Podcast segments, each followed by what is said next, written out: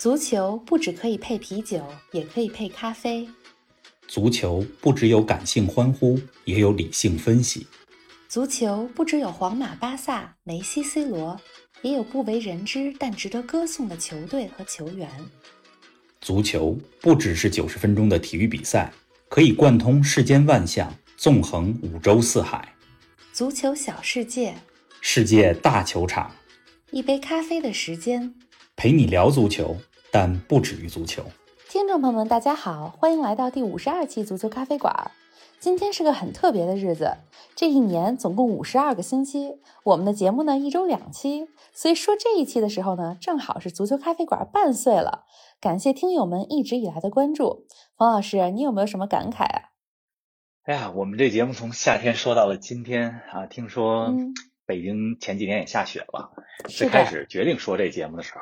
那个时候因为疫情，很多比赛还没有恢复。没错，我跟玲子说：“我说咱们开始做节目吧，填补大家没球可看的这时间，这一晃就是半年。”嗯啊，节目做的，我觉得我自己挺享受的，也说了很多我自己感兴趣的话题，比如说黑人门将为什么少，纳卡冲突，荷兰足球，呃，再比如说今年我重点关注的几个球队，咱们也说了，像亚特兰大、利物浦、AC 米兰。哎呀，这快年底了，也快到做年终总结的时候了啊！等十二月底的这几期节目吧，接下来几期节目我们也会有特辑，带着大家来回忆一下啊，二零二零年值得记录的比赛，值得记录的球员。嗯啊，同时我们也合计着说，把二零二一的节目做得更创新、更好吧。同时也有拥有更多的忠实的听众，所以也希望大家帮我们一块儿做做推广。是的。好了，书归正传，咱们回到今天要跟大家分享的话题吧。好啊，这期节目咱们来聊的主角，我觉得只能用巨星二字来形容了。他就是目前效力于巴黎圣日耳曼队的巴西球星内马尔。冯老师，今年咱们节目里聊了不少世界足坛最璀璨的巨星，包括梅西啊、C 罗，但好像没有重点聊过内马尔。应该只是欧冠特辑的时候简单提到过。你给我们说说，今天怎么才想起说内马尔呢？有这么几个原因吧。首先，呃，C 罗和梅西咱们都有专题的节目。是的。二零二零年结束之前，一定不能把内马尔这巨星给忽略了。对呀。你可别忘了，内马尔现在是世界足坛身价最高的球员。没错。二零一七年他从巴塞罗那转回到大巴黎的时候，他的身价是二点二亿欧元啊。嗯。这二点二亿欧元是什么概念？就比之前的转会记录多了两倍，还要更多。啊。我估计在未来的这些年里，他的这个转会记录不会那么轻易被别人打破的。嗯，呃，这是第一个原因。还有呢？另外还有一个原因就是，二零二零年我觉得对内马尔来讲啊是非常重要的一年，也是他呃自己进化的一年。嗯，怎么说？长期以来呢，内马尔是一个非常有天赋，但同时又充满了争议性的这么一个人物。嗯，人们呢一直认为说，哎，内马尔长不大，嗯，呃，总是把踢球当成玩似的。呃，另外呢，没有把自己的才华用到极致。在处理一些问题的时候，也不是特别成熟，无论是球场内还是球场外。但是二零二零年，我觉得他取得了非常大的突破。首先从成绩上来讲，嗯，带领他的球队大巴黎进入到了欧冠的决赛。没错。同时呢，我在这儿再给大家说一个事儿，就是前几周的时候，啊，欧冠小组赛的第六轮，呃，巴黎圣日耳曼和伊斯坦布尔的那场比赛，本来是一场普通的比赛，但是出了一个呃大事儿，是因为这场比赛的第四官员这个裁判。他在叫一名伊斯坦布尔队的助理教练的时候，用到了种族歧视语言，所以伊斯坦布尔队的球队就退场不比赛了。那这个时候呢，作为对手的大巴黎，作为对手的内马尔，啊，他们呢也站了出来，就是力挺伊斯坦布尔退赛，说我们也退赛，因为在种族事件面前，要表明自己的立场，足球已经没有那么重要了。对。对，总之从这个事儿我能看出来说，内马尔的表现跟之前还不太一样，哎，成熟了。所以二零二零年对内马尔来讲，长大了，变化挺大的。对，哎，说到内马尔，我对他的印象最深刻的就是双脚夹球过人。我记得那会儿他效力巴萨期间，经常能看到这种进球动作。对，其实不光是在巴萨期间，内马尔刚出道的时候，在巴西桑托斯踢球的时候，嗯，就经常杂耍式过人。你刚才说的这种双脚夹球的动作啊，嗯，也有一个。专门的词汇来叫什么呢？彩虹球啊，或者叫红式过人，什么意思呢？为什么呢？因为他把球双脚加起来以后，这个球会在空中画出一道像彩虹那样的弧线，就跟拱门似的。然后过掉对方的后卫，呃，所以这个呢也叫 rainbow kick，呃，彩虹球。当然这事儿也比较有争议，因为呃，也有人说你这不是故意侮辱对方的球员吗？本来不需要这样的动作，但是你老是杂耍式的过人，这什么意思？嗯，对。另外呢，也有人说说这实际上是一种犯规的动作，因为你双脚夹球，这和国际足联。规定的足球比赛上场上的规则有一些冲突，不过你从这个杂耍式的过人也能看出来哈，内马尔，我觉得他的才华、他的天赋，几乎是十年都不会出一个像他这样脚下技术无人能敌的球员。对呀，哎，上次讲到博格坎普的时候，我记得你提到了两粒至今都让球迷们回味无穷的进球。今儿咱们讲讲内马尔的话，你给我们说说内马尔的哪个进球或者哪场比赛最让你印象深刻呢？呃，我来说一场比赛吧，这是 二零一七年的欧冠八分之一的决赛第二回合，当时呢是巴塞罗那队主场对阵巴黎圣日耳曼。嗯，呃，这场比赛有点意思，因为当时内马尔还在巴萨。哦，咱们之前节目也讲到了，巴萨有 MSN 的组合，梅西、苏亚雷斯和内马尔。是的，内马尔就是 MSN 组合当中的 N。N 啊，他们呢在欧冠当中对阵的巴黎圣日耳曼。这巴黎圣日耳曼，这是内马尔之后的东家，当时内马尔还不知道他要去巴黎圣日耳曼。那这场比赛呢是这两队之间，这比赛背景是怎么回事呢？八分之一的决赛两回合，第一回合在巴黎。圣日耳曼四比零赢了巴萨，嗯，所以第二回合呢是在巴萨的诺坎普球场，嗯，踢球。那这个巴萨必须得赢四个球以上，对呀，才能够把这个盘给翻过来。嗯，比赛的过程实际上最开始的时候进行的也挺顺利的，嗯，啊，巴萨三比零领先，但是三比零领先之后，这个时候大巴黎只要进一个球，就相当于。起到了两个球的作用，为什么？因为这是一个客场进球。嗯，在最后总比分相同的时候，客场进球多，巴黎还是能够以优势晋级。嗯，那就在这个时候，大巴黎卡瓦尼就现在的曼联前锋，给巴黎圣日耳曼进了一个非常漂亮也非常关键的进球。嗯，所以巴萨领先优势由三比零变成了三比一。对，这时候意味着什么？就是巴萨要想总比分翻盘，还得再进，得再进三个球。对对。嗯，这个时候内马尔站了出来，他先是任意球直接破门，嗯，然后点球破门，嗯，然后在比赛的最后时刻，嗯，助攻队友罗贝托打进了制胜的一球，巴萨在首回合零比四落后的情况下，第二回合六比一翻盘，嗯，对，这是欧冠历史上最惊人的逆转啊，也是内马尔为巴萨踢的，如果没有记错的话，应该是倒数第三场欧冠比赛。嗯，欧冠的历史上，我们之前说过有很多的逆转的事件，包括了一九九九年啊，曼联怎么逆转拜仁，呃，伊斯坦布尔的奇迹，利物浦怎么逆转呃 AC 米兰。但是在两回合的逆转当中，啊，我觉得巴萨六比一赢巴黎这场真的是荡气回肠。而那场比赛背后，我觉得最大的英雄巴萨就是内马尔。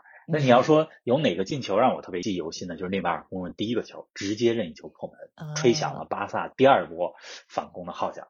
哎，那场比赛还挺有意思啊，巴萨六比一赢了，大家记住，哎，巴萨是逆转别人的英雄，但是在那之后的几年欧冠里，巴萨就成为了被逆转的对象。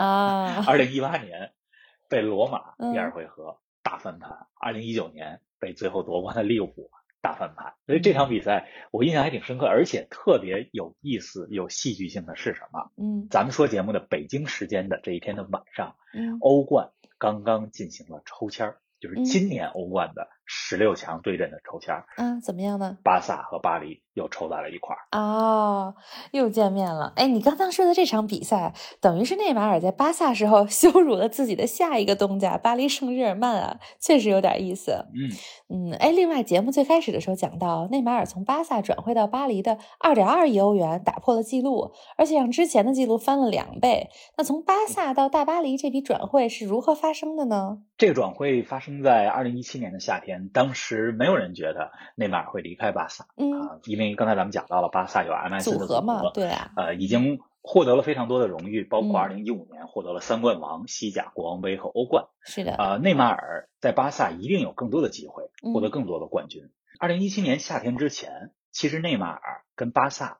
已经续过约了，嗯，没有人相信说在这个时候没打算走，他会离开巴萨。对啊，对。但是在二零一七年夏天的时候，当时巴萨还在美国还是哪儿，在北美进行季前赛期间，嗯，呃，这个转会的传闻就传了出来，很多的人还不太相信，不太相信他要走，嗯，呃，但是后来呢，这件事儿变成了真的。嗯，要买他的俱乐部就是巴黎圣日耳曼。一方面，大巴黎咱们之前讲过，有卡塔尔财团，包括王室的是的。而且呢，大巴黎这是在 欧冠当中被巴萨刚刚羞辱过了，他想这个赶紧买来一个世界巨星来提升自己，所以大巴黎想买内马尔。谁羞辱了我们，我们就要谁。对，之前咱们节目也讲过了。哎，我觉得什么人最牛呢？战胜过我的人，这是最牛的。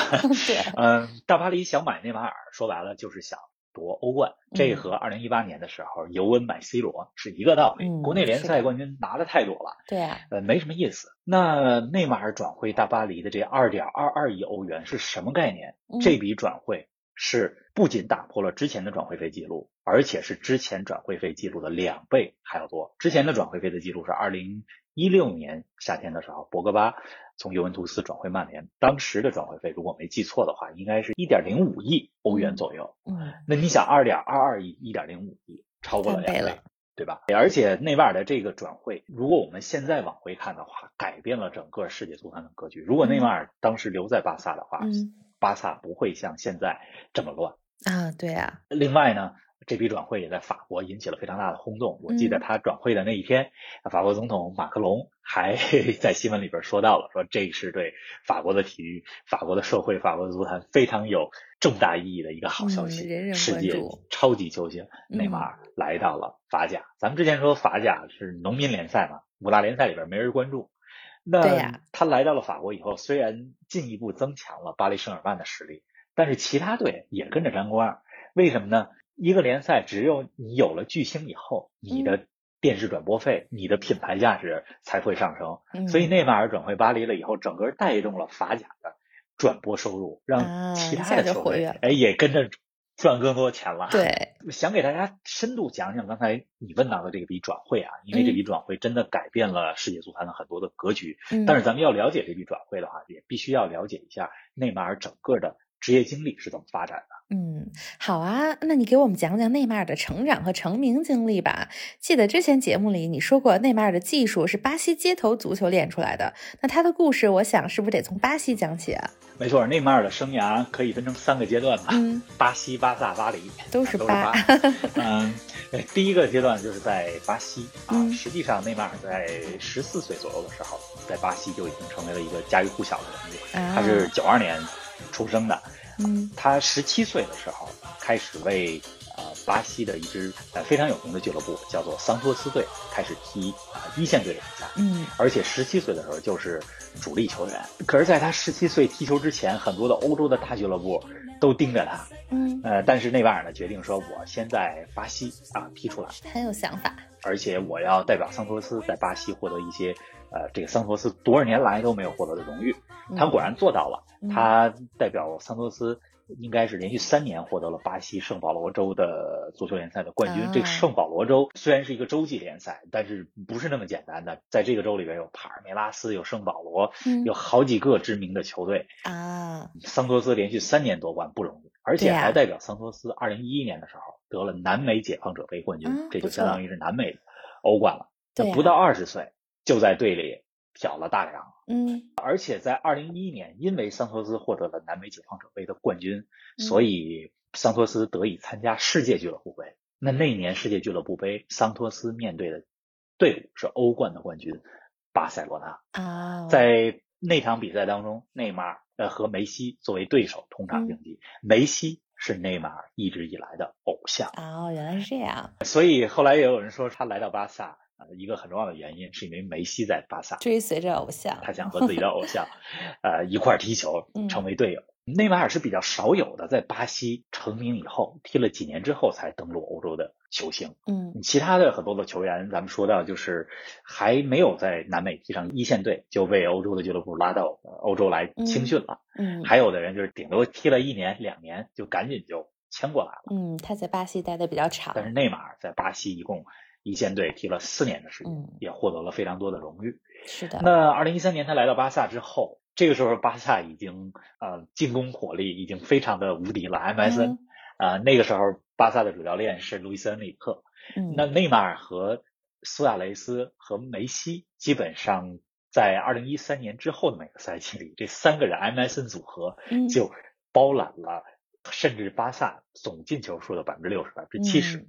呃，在这三个人里边呢，内马尔的年龄最小，他比梅西要小五岁。嗯，而且那几年呢，呃，哈维、伊涅斯塔、巴萨的这些中前场的核心，呃，在踢不了几年也要退役了。嗯，所以在巴萨的这个整个的管理层，包括球迷的心中，内马尔是巴萨的下一个接班人。啊，嗯，二零一七年，刚才咱们讲到了巴萨对巴黎的那场六比一的大逆转，实际上也极大的提升了内马尔在球迷当中的形象。啊，这是他在巴西和巴萨大概的一个经历吧。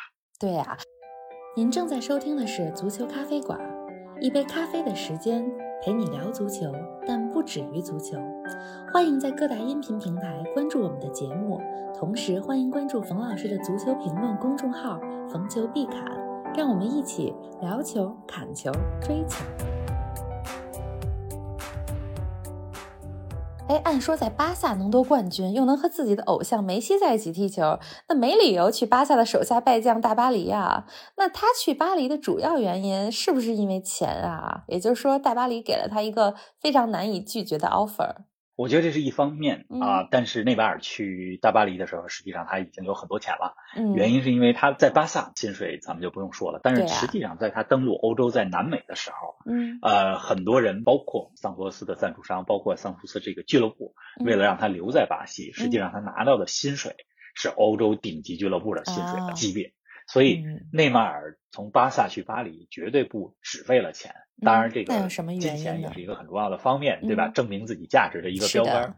呃，我觉得还有另外几个原因，第一就是在巴萨，呃，梅西永远是第一球星，是的。呃，不管怎么说，MSN，不管怎么说，内马尔将来是巴萨的领袖，呃，但是只要梅西在这个队里，内马尔的角色就是一个辅助性的角色，确实是。呃，人们最先记住的还是梅西。嗯，另外一个原因呢是。嗯，大巴黎当时队中啊有着巴西帮，这个巴西帮呢包括了，比如大大巴黎当时的后防核心队长啊，迪亚戈席尔瓦，嗯，包括了马尔基尼奥斯，还包括了提亚戈莫拉，嗯，这个巴西方一直在召唤着内马尔，哎，老乡，来巴黎，对啊，巴西人把大巴黎。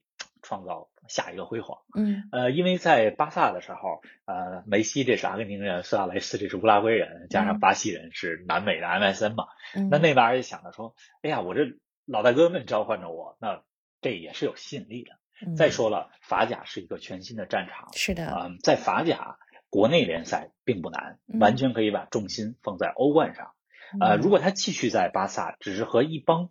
知名的球星帮巴萨又夺了一个新的欧冠的冠军，但如果他到大巴黎，能够跟自己的巴西帮，甚至以他为核心打造这个团队，为巴黎获得第一个欧冠冠军的话，他的影响力就大大升了一个台阶儿。是的，我觉得这是他为什么想去巴黎的一个很重要的原因。哎，说的有道理啊！哎，看来球员的发展路线和其他行业有点像啊，都想名利双收，青史留名。没错。那他到了大巴黎之后的表现怎么样呢？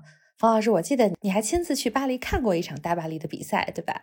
对，呃，我看的那场比赛是二零一九年啊十月，呃，应该是五号的时候吧。当时巴黎圣日耳曼队主场四比零战胜了昂热的那场比赛。一会儿再跟大家说，呃，我看球的这个感受啊。咱们先说二零一七年的夏天，内马尔来到巴黎之后，嗯，嗯的几个赛季，他来了以后，巴黎的实力更强了，嗯，基本上在法国包揽了所有的。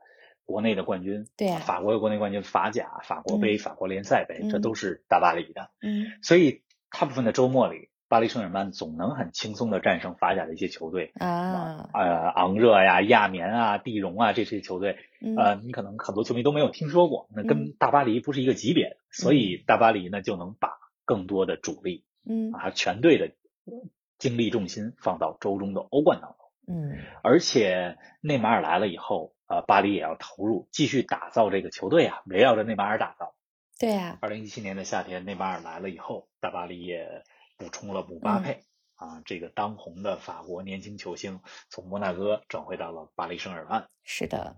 啊，但是在欧冠赛场哈，虽然他在法甲进一步巩固了自己的统治地位，但是在欧冠，二零一七到一九年这两年当中，大巴黎虽然在欧冠小组赛当中都是小组第一出现，嗯，但没走多远。但一到淘汰赛第一轮就掉链子。对呀，第一年是输给了皇马，嗯，第二年就是一九年 输给了曼联，嗯，而且也是第一回合客场二比零赢了，有这个领先优势的情况下，回到主场一比三输给了曼联。嗯，关键时刻这种大赛又掉链子。当然了，那场比赛曼联的球迷可能非常记忆犹新，因为那是索尔斯克亚呃刚刚上任曼联啊，当时还是临时主帅，而曼联客场三比一翻盘了大巴黎之后，索尔斯克亚被扶正了。呃，但是巴黎一直是一个关键时刻就掉链子的形象。那二零一九年的夏天也传出来了，说哎内马尔想要离开巴黎，回去巴萨的新闻啊，因为。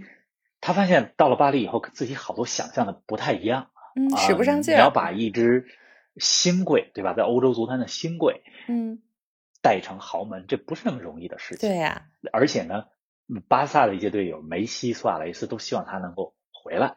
肯定的，你出去也试了，也闯了，你赶紧回巴萨吧。不过呢，那时候巴萨也没钱。给他买回来，嗯，呃，再加上呢，种种种各种各样的原因吧，所以内马尔就没有回去巴萨，还在巴黎。嗯，二零一九年的夏天，就是一九到二零赛季刚开始的时候，也传出了内马尔罢训，不想在巴黎再待了。但是最后的结果是他继续在这踢，而且人家踢的还不错。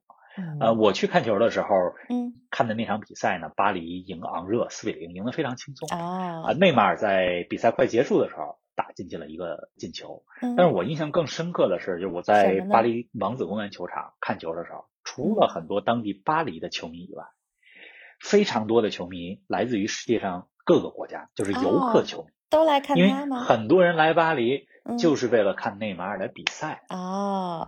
我旁边坐着的就是洪都拉斯的球迷，呃，还举着一洪都拉斯的国旗。我说你为什么来这儿？我想看内马尔，就是为了看人。可以说。内马尔的到来，极大的提升了法甲的影响力。我自己的一个很直观的感受是，以前你像在中国、在美国，你去很多的大城市、大街小巷去看球迷们穿着不同球队的队服的时候，很少看到大巴黎的队服。但是这几年特别多，而且特别多的是自己的球衣的背后印着十号内马尔啊，提升知名度了。所以这个明星效应对于一个球队，对于一个联赛。在国际上的知名度太太太重要了。是的。那为什么说这几年西甲的影响力慢慢下来了呢？实际上也和内马尔、C 罗这些明星球员转会到其他国家的联赛有关系。是啊，哎，也就是说，内马尔到法甲前两年虽然获得了很多国内冠军啊，但其实都不是他本人和大巴黎最想要的。人家最想要的还是欧冠。没错。嗯，那到了二零二零年，大巴黎在欧冠中获得突破的故事，大家已经都知道了。他们最终呢进入到了决赛，虽然决赛输给了拜仁，但我想亚军对他们来说也是个很大的突破了。方老师，咱们这期的标题叫做“内马尔的进化”，那看来二零二零年对内马尔来说是非常重要的成长和改变的一年。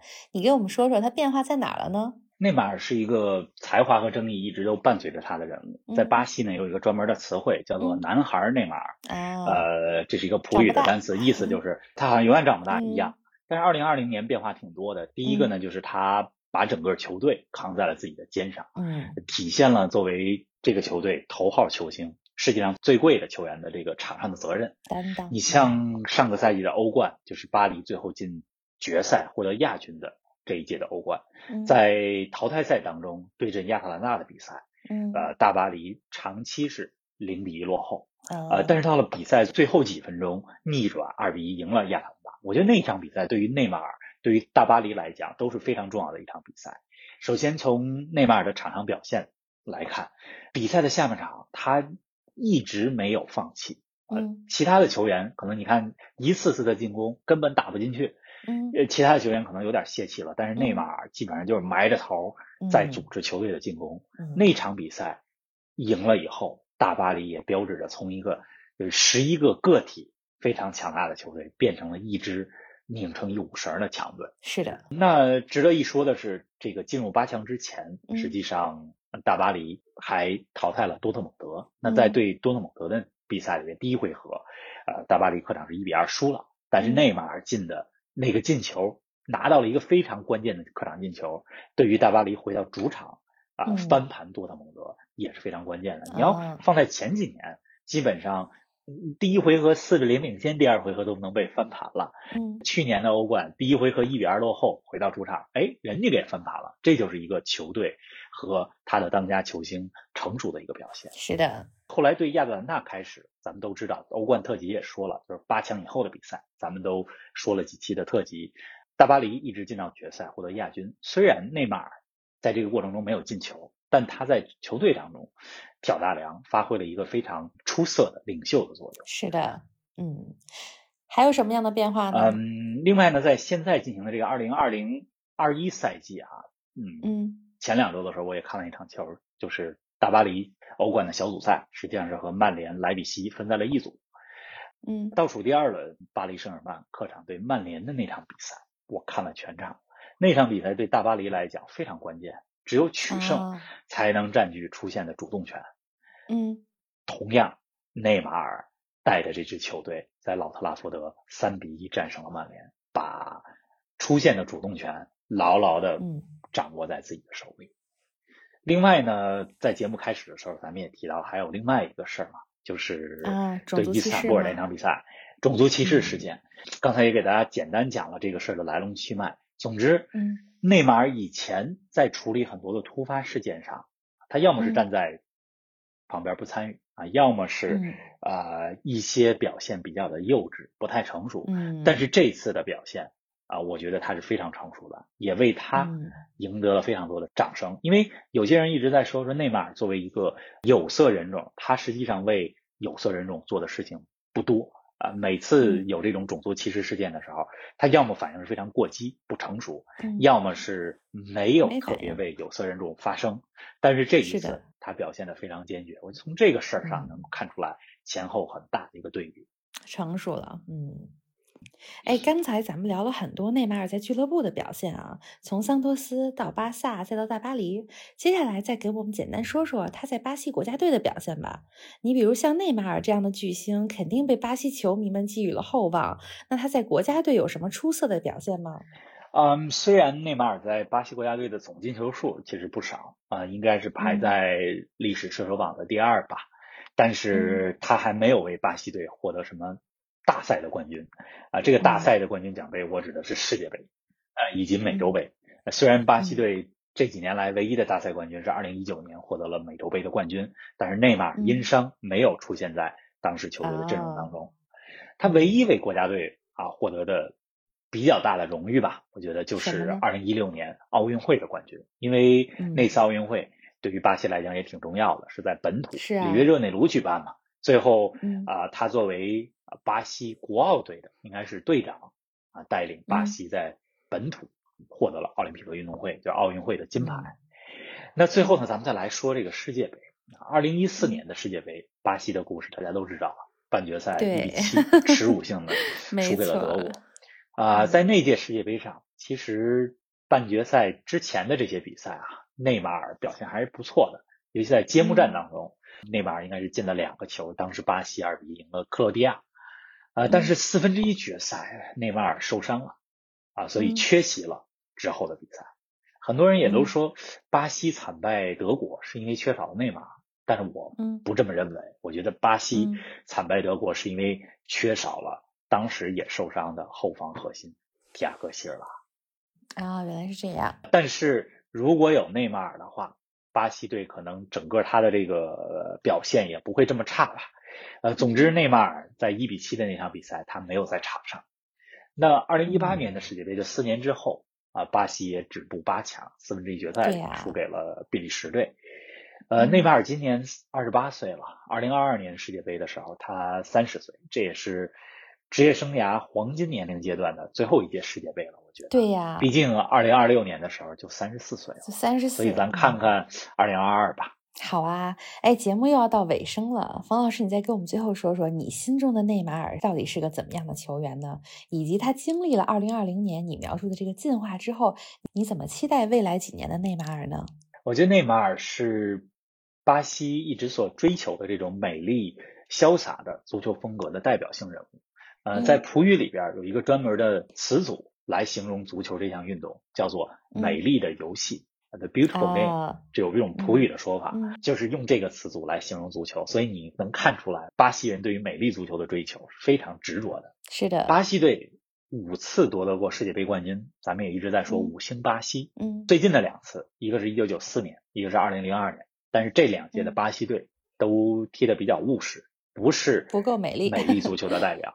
巴西人心目当中最喜欢的巴西队是一九八二年。那支有着季科、苏格拉底等等这些知名球星的巴西队，虽然那届世界杯巴西连四强都没进，但是在巴西人的心目当中，那一支球队的是留在他们的内心深处的。内马尔的踢球风格特别潇洒，非常细腻啊，也有一些花哨、即兴的。表演，他在场上也能胜任不同的位置，非常全面的一个球员。也有人把他比作是罗纳尔迪尼奥，但我觉得他和罗纳尔迪尼奥的踢球风格还不太一样。呃，你看现在的世界足坛，如果论一对一的过人能力，我觉得内马尔是无人能敌的。嗯，二零二零年，刚才咱们讲到的进化对内马尔来讲非常重要。呃，我觉得哈，他也看到了他在大巴黎能够作为一个领袖，带领球队获得欧冠冠军的希望。呃，我仍然也觉得这个赛季和之后几个赛季的欧冠，大巴黎会是其中的一个夺冠的热门。嗯，同时咱们也看看二零二二年的世界杯吧，因为巴西队已经远离世界杯的冠军，到二零二二年就二十年之久了。对呀，看看会不会有好的表现，看看内马尔跟巴西队能不能有好的表现。对。嗯，对呀，这期节目咱们也就先说到这儿了啊，也期待着二零二零已经进化之后的内马尔给大家带来更精彩的表现。那也欢迎大家关注冯老师的足球评论公众号“冯球必侃”。那咱们下一期节目不见不散，不见不散。